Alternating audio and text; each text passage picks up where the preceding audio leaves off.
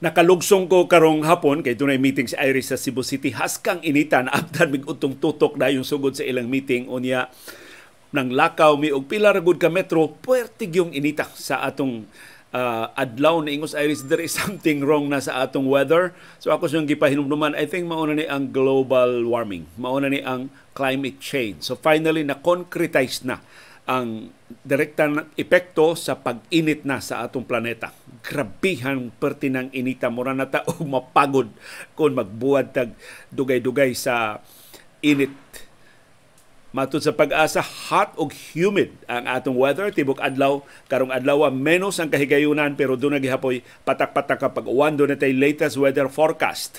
Samtang perting dakua sa laslas sa presyo sa lana nga gibanabana sa Department of Energy kapin 2 pesos ang average nga laslas sa presyo sa nakalilain nga mga produkto sa lana. Pasiuna pala ng banabana base sa upat ka adlaw sa trading karong simanaha nagkaburot sa pertinesan dakua sa atong budget deficit. Pasabot ana mas dako ang atong gasto kaysa atong kita. Ubo sa administrasyon ni Presidente Ferdinand Marcos Jr. Mas grabe ang gasto sa bag-ong administrasyon kaysa usika ng daan nga administrasyon ni kanhi Presidente Rodrigo Duterte ni improve ang atong kita pero mas makalilisang ang atong gasto. Bana-bana dulan duha ka trilyon ka pesos ang atong gasto nga labaw sa atong kita karong tuiga. Giunsa man na sa pagmatikmatik sa atong gobyerno, kita ra ba intay magbagood sa pagpasan sa dugang galastuhan kay kinahanglan mangutang aron ikasustener sa atong ekonomiya kung padayon tang mo live beyond our means. Samtang ang Bicameral Conference Committee sa House ug sa Senado nagsugod na karong adlaw sa pag-reconcile sa duha nila ka bersyon sa 2023 budget. Kay ang House naghimong ilang bersyon, ang Senado naghimo sa ilang bersyon, magbangga ni duha ka bersyon ug ilan ning hapsayon ug ari diri magawas ang mga maniubra sa mga puwersa sa administrasyon aron pagpalusot gyud sa ilang gusto nga mahitabo sa 2023 budget. Andi may balita gikan sa Department of Health na sudla na ang Pilipinas sa mas mananakod pa nga subvariant sa Omicron gitawag og BQ.1 nga mao karon nagdominar sa tinakdanay sa COVID-19 sa Estados Unidos ug sa ubang kanasuran. Nakapait uwahi na kaayo nga nadiskubrihan kay nagsugod na ang local transmission. So hagbay ra ni nga nakasud sa ato sa Pilipinas pero tungod sa kalangay sa genome sequencing paron karon patang kabantay uwahi ng tanan usa ra na sudlan ang Central Visayas. Og karong hapon na gipahibaw ni Presidente Ferdinand Marcos Jr. ang paglusad og scholarship programs para sa mga nurses. Daghan magno kaayo ang kinahanglan sa mga nurses sa Pilipinas. So mag dasigo na lang ang pagtuon og nursing og sponsoran ang ila scholarship. Wa sila baranan sa matrikula. Pero bugti ana, kila silang mo serbisyo o pila ka tuig dinhi sa ato sa Pilipinas. Pero nasakuhay ang pahibaw sa Department of Health kaya ang scholarship posibleng isponsoran sa ubang kanasuran nga kinahanglan og dugang nurses. Doon na ba'y nasod nga mo sponsor og scholars nga inigraduar di dahil makatrabaho nila kay ato pang tugson pagpatrabaho din sa ato sud sa pipila ka katuigan. Sa mas naandan nagkatuiris ang mga detalye ini mga programang ilusad sa gobyerno. Karong hapuna sab ang pahibaw sa bag-ong executive secretary ni Presidente Marcos nga sa di pa sila manawat o mga aplikante sa bisan unsang pwesto sa gobyerno kinamo presentar og clearances gikan sa ombudsman, gikan sa NBI, gikan sa ubang Civil Service Commission ug ubang ahensya aron pagsiguro nga way kasong administratiba, way kasong kriminal ang mga ipanudlo sa importante nga mga pwestos gobyerno kay nasupalpal na, nauwawa na ang administrasyong Marcos. Pero, time para good, doon na clearance. Si Presidente Marcos ug mga sakop siyang pamilya nga naaros gobyerno, pertindaghan na naman ana nilang kaso, pipilagan nila, nakonbikto naman sa mga kasong tax evasion o pagpangawkaw o pagpatay nga gipasa ka batok nila. Nagkasalamat, nagkatsamba mo sa atong programa karong hapon. Sulti ayaw hilom, pagkabana ayaw pagluom imbitado ka kada hapon sa binayluay nga gawas nun sa panahom sa kilom-kilom.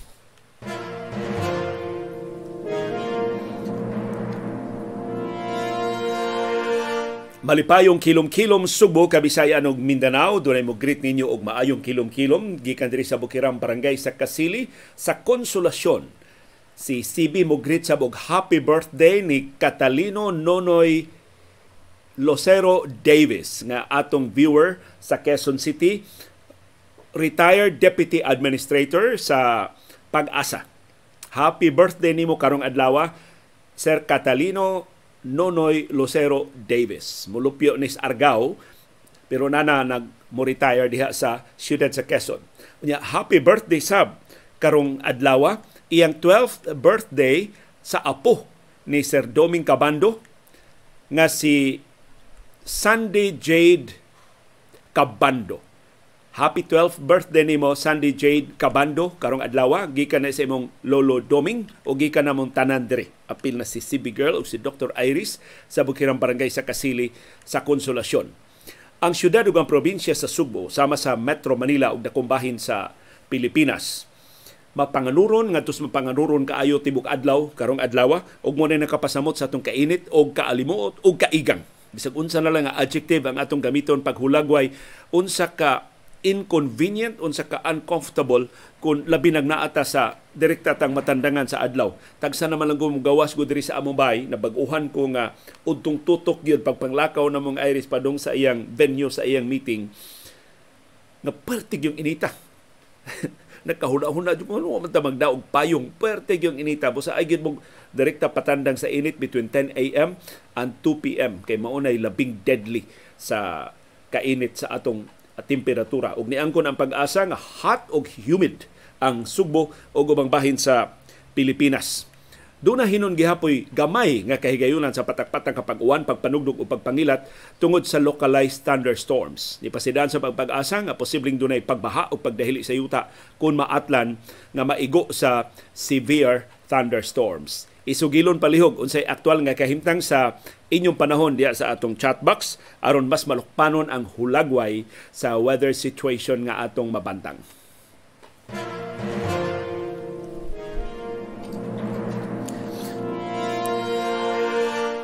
Pero arita sa maayong balita karong hapuna ang dako kaayong laslas sa presyo sa krudo, sa gasolina o sa kerosene unya sa Martes sa sunod semana. Mao ni ang banabana sa Department of Energy karong adlaw.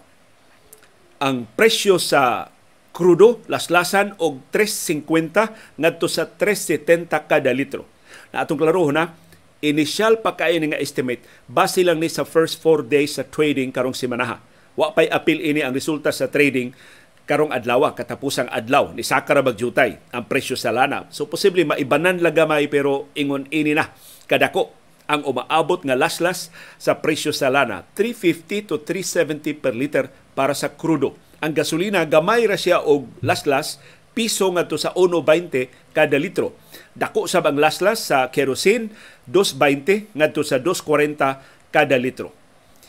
So akong gili ang world market nagpadayon pa man ang trading hangtod ning orasa ni Saka ang presyo sa lana sa world market tungod sa price cap nga gisgutan sa European Union. Na nadasig banta ang mga oil traders kay ang price cap nga gifloat sa European Union ug sa Estados Unidos mas taas kaysa prevailing price karon sa merkado. Pero doon na sa mga hongiyong paubsan ang price cap aron pagbangkaruta gyud sa ekonomiya sa Russia. Na ang komplikasyon ana kung ubos na sa gayo ang presyo sa lana sa Russia, ang Russia mahimong muhunong sa produksyon siyang lana kung maalkansi lang siya. Ug busa mosamot ang kanihit sa kalibutanon nga supply sa lana. Na of course dili kayo dako ang pagsaka sa presyo sa lana tungod sa pagdayong pagsulbong sa mga kaso sa COVID-19 dito sa China. O karon taw-taw doon natay actual figures kung pila ang nadugang sa mga kaso sa COVID-19 sa China o sa ubang kanasuran. So, sa katapusang adlaw posible mo saka ang presyo sa lana. So maibanan nagjutay pero perte gyapon nakuha. Sa lasla sa presyo sa lana gibana sa Department of Energy ipatuma na sa mga gasoline stations din sa ato sa Subo ug sa bambahin sa Pilipinas. Unya sa Martes pohon sa sunod semana.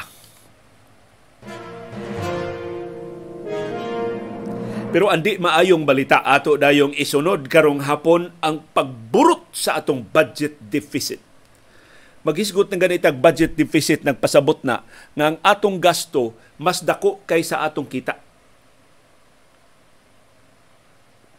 Ug mao nay kasagarang problema nga magkalisod-lisod ang mga pamilya kaya ang ilang gasto kada adlaw mas dako kaysa ilang kita kada adlaw. Mukita kag usa ka libo kada adlaw. Ang imong gasto 2,000, 3,000. Mautangan jud ka, makautang jud ka Kay times 2 times 3 man imong gasto kaysa imong kita.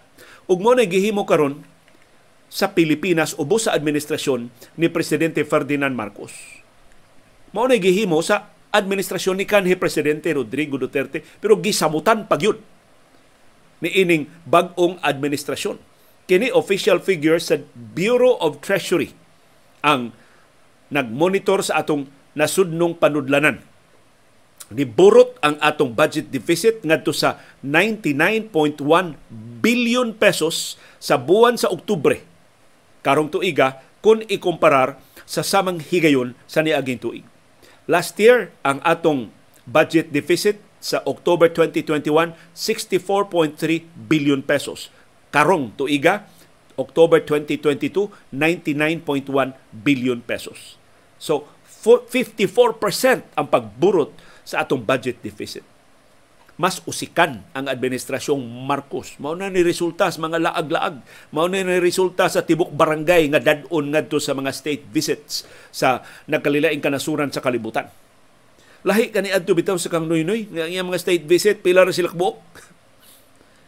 Kini ang tibok barangay, tibok sako, tanang sakos pamilya dadon. Di pa iklaro kon tinuod ba nadakpan dito sa Bangkok ang usa sa mga sakop sa opisyal nga delegasyon. So ni dako pag-ayo ang atong gasto nga wa kasapar ang atong kita.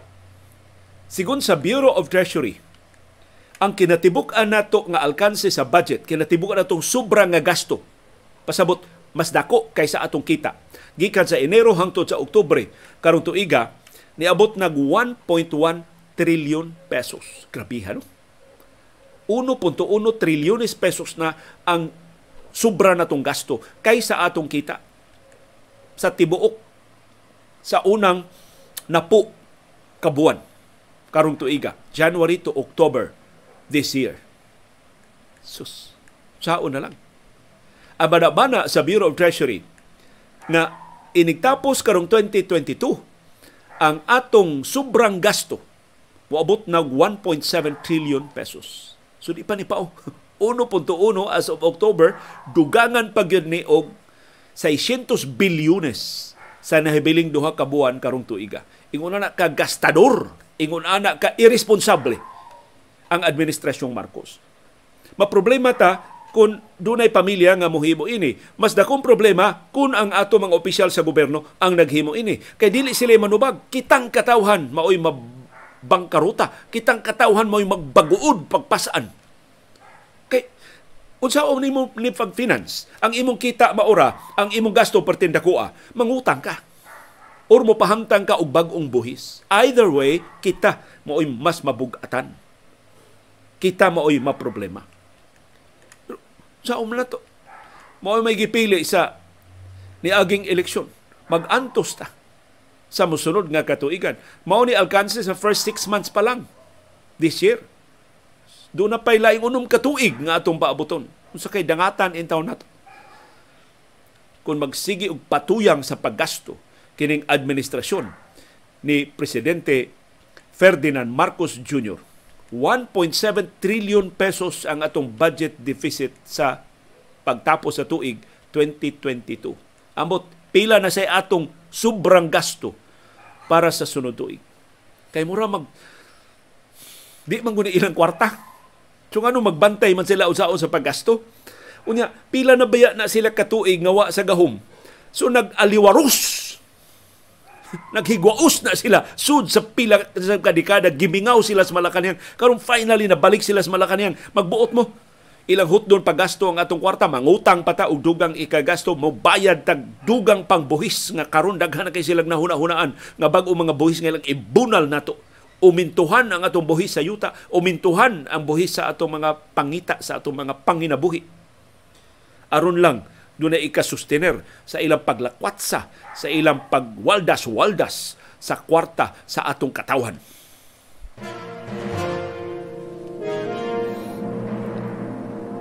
Na nagisgot man tag budget deficit, ang atong isgutan ang budget para sa sunod tuig 2023. Gikonvene karong adlaw ang Bicameral Conference Committee. Mga representante sa House ug sa Senado nag-abot. Gitawag ni siya og third house kay gamhanan kaayo ni ang Bicam. Mahimo niyang usbon ang bersyon sa House, mahimo niyang usbon ang bersyon sa Senado. Sumura siya og third house, ikaduha nga bay balauranan Although, ang bisan unsang masabutan sa Bicameral Conference Committee, i-ratify sa House, i-ratify sa Senado. Sa di pa siya iprinta aron mahimo ng final version sa budget sa 2023, ipadangat to sa Malacanang para na sa perma ni Presidente Ferdinand Marcos Jr. Ang problema, dako kay kalainan ang bersyon sa House o ang bersyon sa Senado nga ilang napasar. Kay may pulos man may laki ang mga kongresista o mga senador So ang House naghimog iyang kaugalingong bersyon. Ang Senado naghimo sab og iyang kaugalingong bersyon. Ang kausaban sa Senado naglambigit sa pag usab sa 215 bilyones pesos sa mga allocations nga gitakda sa Malacañang. Ang House of Representatives naghimo sa ilang kaugalingong realignment sa budget nga mo balor og 77 billion pesos. So trabaho karon sa BICAM, unsa nga bersyon ang ipatigbabaw? Unsaon paghilot ang duha ka bersyon sa 2023 budget nga mukabat og 5.268 trillion pesos. Mao ni kinadak-an nga budget sukad masukad sa kasaysayan sa Pilipinas. Bisan sa kagamay sa atong kita, gipaburot nila pag-ayo ang atong budget. So mo na gitakda na daan mangutang tag 1.6 trillion pesos next year aron ika-finance sa atong budget. Alkansi na tandaan karog 1.7 trillion dugangan pag yun og pangutang og 1.6 trillion next year. Kana projection pa lang, wa pa kahibaw sa aktual nga gasto sa aktual nilang utangon. Sa atungan, kitay magbaguod. Pila to'y kwintadas mga ekonomista, kada usa nato utangan og 133,000 pesos hastang gagmay bag upang nahimugso nga mga bata utangan og 133 mil kada usa inig burot ining atong utang sa pagsigi gihapog pangutang sige waldas-waldas atong kwarta sa administrasyon ni presidente Ferdinand Marcos Jr. ni sumpay mas ni paggrabe pa sa pag-usik-usik sa administrasyon ni kanhi presidente Rodrigo Duterte. Na usas na miligro nga mapapas katong nasabutan sa mga senador pag-realign sa confidential funds sa Departamento sa Edukasyon ug ubang mga opisina nga wa gyud makinahanglan confidential og intelligence funds. Posibleng ma-restore to kay ang House of Representatives mo insister tahuron ang budget nga gisumiter sa Malacañang. So bantayanan kining bicameral conference committee painusinti inusinti lang ni pero naa diha ang mga maniubra naa diha ang mga linubagay na bisan ang ubang mga kongresista o mga senador mahibong na lang, ha? nganong nawa mang budget para sa kong proyekto? Nganong ni, niabot man dito sa pikas nga distrito? Nganong niburot man ni pag-ayo ang budget para ini proyektuha? Gisiruhan na naman ni namo atol sa deliberasyon sa House o sa Senado. Anha diha ang daghang mahitabo sa Bicameral Conference Committee. Pero ang target sa mga kongresista o mga senador, ilang mapasar ang 2023 budget sa wa pa sa di pa sila mo bakasyon para sa Pasko karong tuiga. Pero mayoriya sa House o sa Senado mga aliado sa administrasyon so ato na lang dawaton daan ang pait nga kamatuoran unsay gusto ni presidente Ferdinand Marcos Jr. maoy matuman sa budget sa sunod tuig.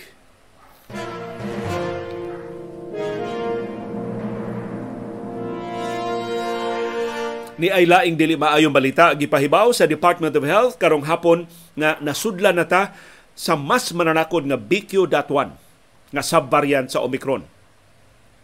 Kining BQ.1 makalibog ni subvariant ni siya sa subvariant nga BA.5. Ang Omicron mo ay variant sa original nga kagaw. Ang Omicron na nangadaghan kay mga sanga mao ni nagkalilain nga mga litra. Ang XBB subvariant sa variant nga Omicron. Ang BA.5 subvariant sa variant nga Omicron. Kining BQ.1 sub-variant sa sub-variant nga BA.5 nga, nga sub-variant sa Omicron. So, amot unsa na termino nga ilang gigamit ana. So, ang atong kagulan sa 14 ka mga kaso dunay na kasud dinis atong rehiyon sa Central Visayas. Wa specify unsa nga probinsya but most possibly Sugbo. Mao nasulan kay ni amanato ang international airport. Pero sigon sa Department of Health, 13 ining 14 ka mga kaso sa BQ.1 locally transmitted na. Why history sa travel sa ubang kanasuran diri na sila matakde sa ato sud sa Pilipinas. Wahi kaayo tungod sa kahinay sa atong genome sequencing. Doon na locally transmitted cases sa Central Visayas, Cordillera Administrative Region, Region 1, Ilocos, Region 4A, ang Calabar Zone, ug ang National Capital Region, ang Metro Manila. Kining maong mga kaso na konfirmar sa genome sequencing nga gipahigayon sa Philippine Genome Center o sa Research Institute for Tropical Medicine RITM gikan sa Oktubre 29 hangtod sa Nobyembre 18. Matod sa Department of Health, ang ilang gikuyawan ining BQ.1 duha. Una, mas mananakod siya, ikaduha, mas evasive siya. So mahimo siyang mulikay sa atong mga bakuna, mahimo siyang mulikay sa mga tambal nga naimbento na batok sa COVID-19. So di ta mo kumpiyansa. Ini pagsulbong sa bag-o mga kaso dinhi sa ato sa Subo posible mao na ni resulta sa BQ.1. Sa China niabot og 32,943 ang ilang bag-o mga kaso sa COVID-19 mao ni biggest one day increase on record sa kinatibuk-an sa pandemya. Wa na. Napapas na China ilang karaang dako kayong sulbong sa ilang bag-o nga mga kaso. Ang Beijing, ang capital city sa China, ni report og 1,860 ka bag-o nga mga kaso. Bag-o sa ni nga record diha sa Beijing bisag gipaubos na og lockdown perting grabe grabiha gyapon tinakdanay sa COVID-19 sa Beijing. Sa Shijiazhuang, wala ko kasiguro unsa ano pag-pronounce Shijiazhuang, ang syudad sa habagatan nga bahin sa Beijing, dunay 3,197 ka bag-ong mga kaso. Mas daghan pa yun ang bag-o mga kaso. So nagkalapad ang tinakdanay o paspas ang pagsulbong sa bag-o mga kaso dito sa China. Ang Estados Unidos mausab. Bisag Thanksgiving holiday sa Estados Unidos na report sila og 76,380 ka bag-o nga mga kaso sa COVID-19. So palihog di lang gihapon ta mo kumpiyansa. Di gihapon ta mo tangtang sa atong face mask sa crowded areas, di lang gihapon ta mo appeal sa wa kinahanglan ng mga tapok-tapok o mutabang gihapon tag badlong sa mga kiat-kiat.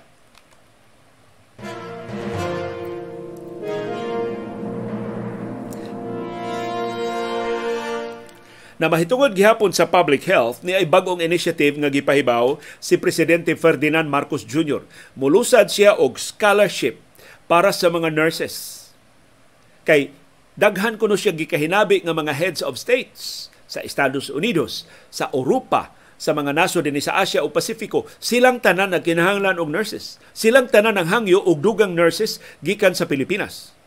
So ningos presidente Marcos dili man niya kapugnan ang pagpangita og trabaho sa mga nurses sa ubang kanasuran kay mas dako man gyud ang suhulan o mga benepisyo didto mulusan na lang siya og scholarship sa mga nurses. Bugti sa scholarship, bugti sa libre nilang matrikula, patrabahoon sila sud sa pipila ka katuigan din sa Pilipinas. Hindi pa sila buhian manrabaho sa mas dagkong swildong mga benepisyo sa ubang kanasuran. Maunay detalye ni Presidente Marcos sa iyang programa. So gipangutanas mga reporters si Officer in Charge Maria Rosario Verhiri sa Department of Health kay presyo mabri siya labing nasuhito ini maong programa. Ingon si Verhiri, tinuod na doon na tayo plano mag-offer of scholarships sa mga nurses. Kay daghang mga nasod nga ni communicate na sa DOH ug sa Philippine government nga nagkinahanglan sila og daghang nurses sa umaabot pa nga katuigan. Ya batan-on man kayo ang atong populasyon sa Pilipinas. So kita mo'y paborito nga tinubdan sa mga nurses. Doon ay mga nurses ang ubang kanasuran, pero ang atong mga nurses kamaong mo in English. unya mapailubon. Maayo kayo ta og bedside manners ang ato mga nurses. Ganahan kayo ang mga pasyente sa ubang kanasuran sa ato mga nurses sa Pilipinas. Bisan ang labing maldita nato din nga mga nurses, mo labing buutan nga mga nurses igabot nila dito sa Estados Unidos, sa Canada, sa Australia, sa Europa. Pero niingon si Verhiri og nisukwahi ang iyang detalye sa pahibaw ni Marcos. Mato ni Verhiri, ang ila karong gi-arrange sa ilang pakigsulti sa ubang kanasuran nga ang ubang mga nasod mo'y mo sponsor og mga scholars dinhi sa ato. Kay wa may kwarta ang gobyerno. wa man ganito ikabayad para allowances kay nahurot nas confidential og intelligence funds. So ang ubang mga nasod mo'y mo sponsor og mga scholars. Aron ini graduar, adto mo trabaho nila. Oh, Ingus Marcos inigraduar ari mo trabaho nato sud sa pipila ka katuigan. Kung ikay Estados Unidos for example, mo gasto kag scholar unya inigraduar sa scholar mo trabaho o nas Pilipinas sud sa pila ka tuig magpaabot na sa kag pila ka katuigan una makatrabaho nimo dito. Sumurag nagkatuiris. Ang pasiuna mga detalye hinaot mahapsay ni maklaro Tiyali as usual, si Presidente Ferdinand Marcos Jr. tan-aw lag headline, wa magsusi unsay detalye ining iyang gisus gi, gi, gipasiatab iyang gitanya nga scholarships para sa mga nurses. Pero unsay reaksyon sa mga nurses? Matud nila, ang among gipangayo dugang suhulan ug dugang mga benepisyo. Aron di nami mo trabaho sa ubang kanasuran. Aron di namo biyaan ang among mga pasyente dinhi sa Subo ug sa babahin sa Pilipinas. So, imbis tubagon ang ilang lehitimo kaayong gipangayo nga dugang suhulan o mga benepisyo, gipingis scholarship mo itubag sa gobyerno. Mura ba og nangayo ang taon ang bata og pagkaon kay gigutom na ma tagi kog pagkaon nay tay tagi mig pagkaon. Ang tubag sa mga ginikanan uy na ay duwaan diha oh. Duwain ninyo. Sa gusto mo palitan mo balon? Pagkaon ang gipangayo balon mo ihatag. Dugang sulan o mga benepisyo ang gidemanda, scholarships mo itubag sa administrasyon. Haskat tulibagbaga ining administrasyon na.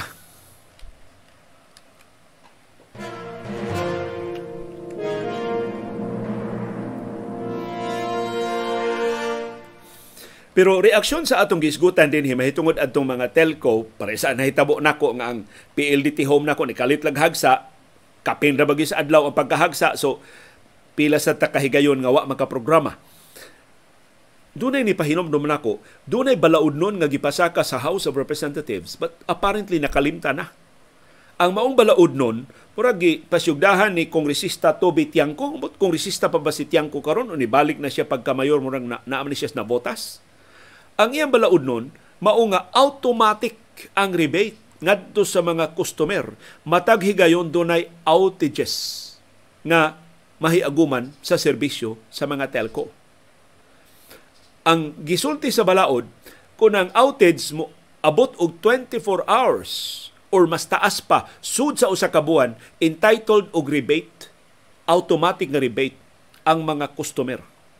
Ug kadto gipaluyuhan to sa pipila ka mga telcos. Although doon na sila pangutana kung ang prepaid maapil ba ining mao balaod but apparently mga balaod nun nga makaayos katawhan makalimtan lang sa ato mga kongresista. Amot do na bay bersyon nga gipasaka ang Senado? Kay bicameral man ni ang atong bay balauranan dili ka makapasar og balaod kon ang House ray mo pasar. Way bersyon sa Senado? Kilan ang duha ka bay balauranan mo pasar sa samang balaod una mapirmahan sa presidente ug una hingpit nga mapatuman. Ang akong ginindutan mao nga nitakdo to sa sugyot ni ato ni Ralph Sevilla nga dili kitang mga customer may magkwinta-kwinta pila ka oras nga dunay outage unya mangayo ta og rebate. Kay perting lisura ana pag document.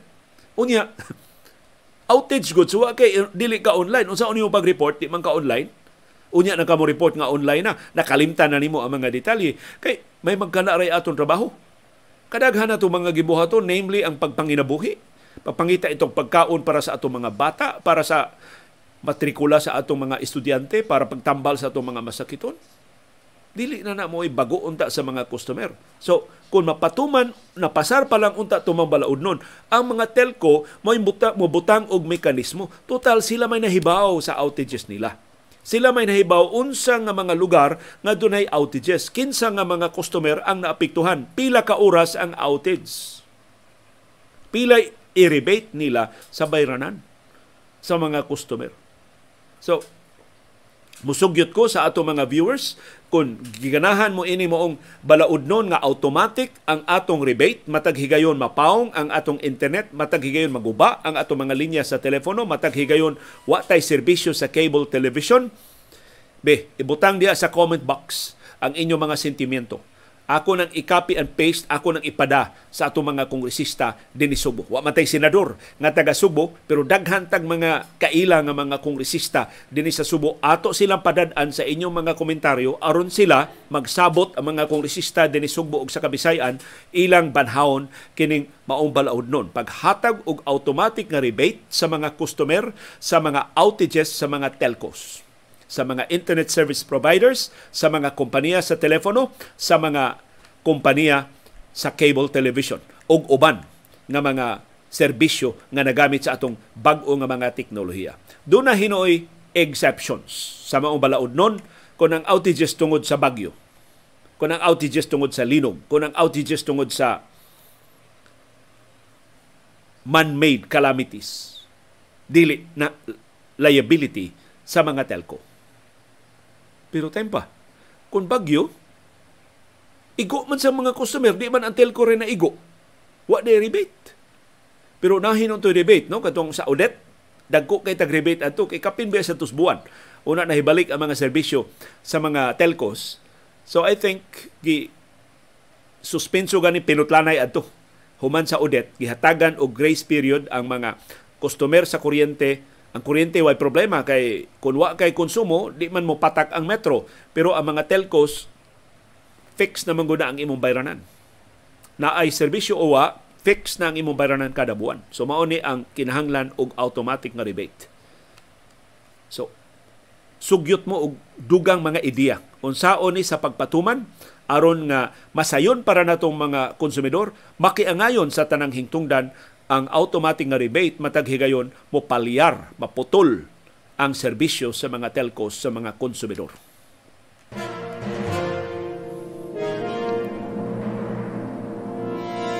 Sa iyang bahin, ang atong brand new nga Executive Secretary nga si kanhi Chief Justice Lucas Bersamin ni Pahibaw, mga aplikante sa mga pos- posisyon sa gobyerno dunay bag-ong requirement sa di pa mo madawat og trabaho makabinet member man, maordinaryo man nga mga trabahante sa mga ahensya sa gobyerno, i-apply na ni ang dugang panginahanglan. Clearances.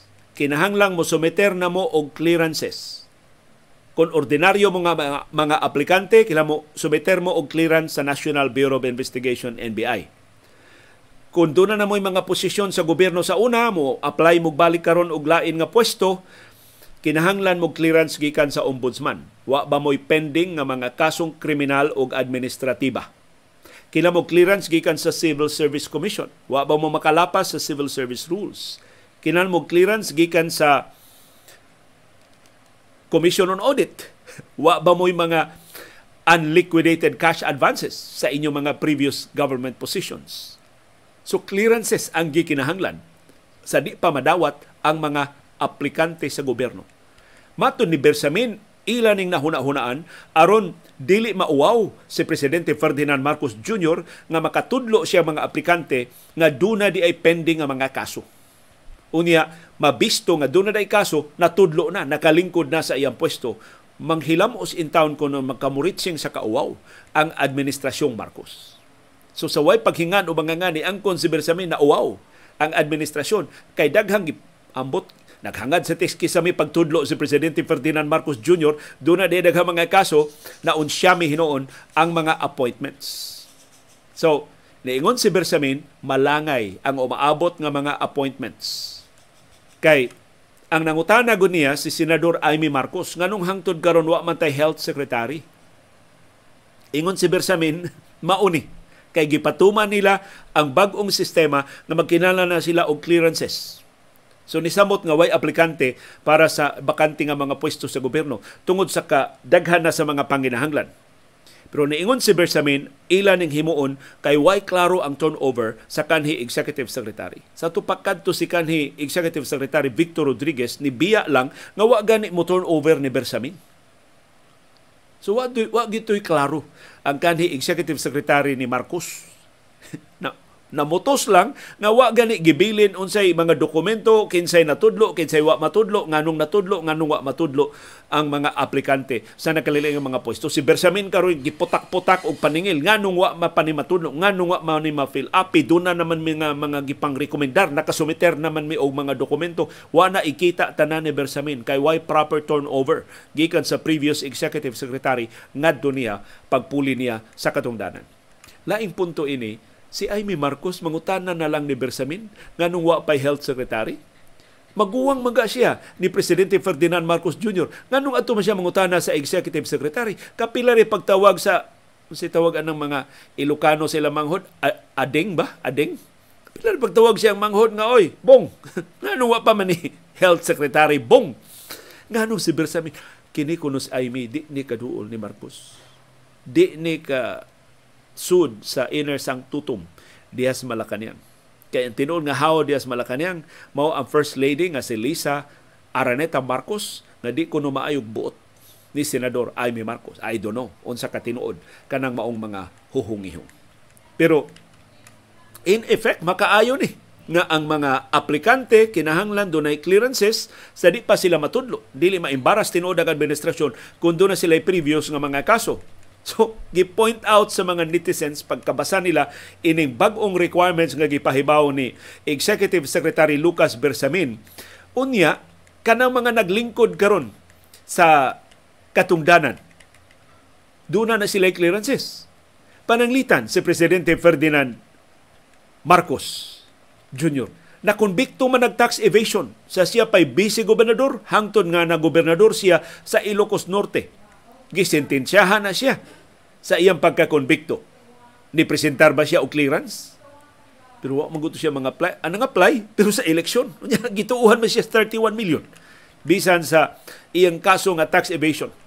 So, nakatungtong sa labing taas nga katungdanan Si kanhi unang ginang Imelda Romualdez Marcos nakonbikto sa mga kaso nga pagpangawkaw, sentensyado na siya sa Sandigan Bayan. Pero wa gyud makaserbisyo bisag usak ka adlaw na lang sa prisuhan. Although si Imelda Marcos murag di na na mga apply o pwesto sa gobyerno. Ano mga apply bisag pwesto sa gobyerno gawas noon makiya makasud gawas sa Malacañang.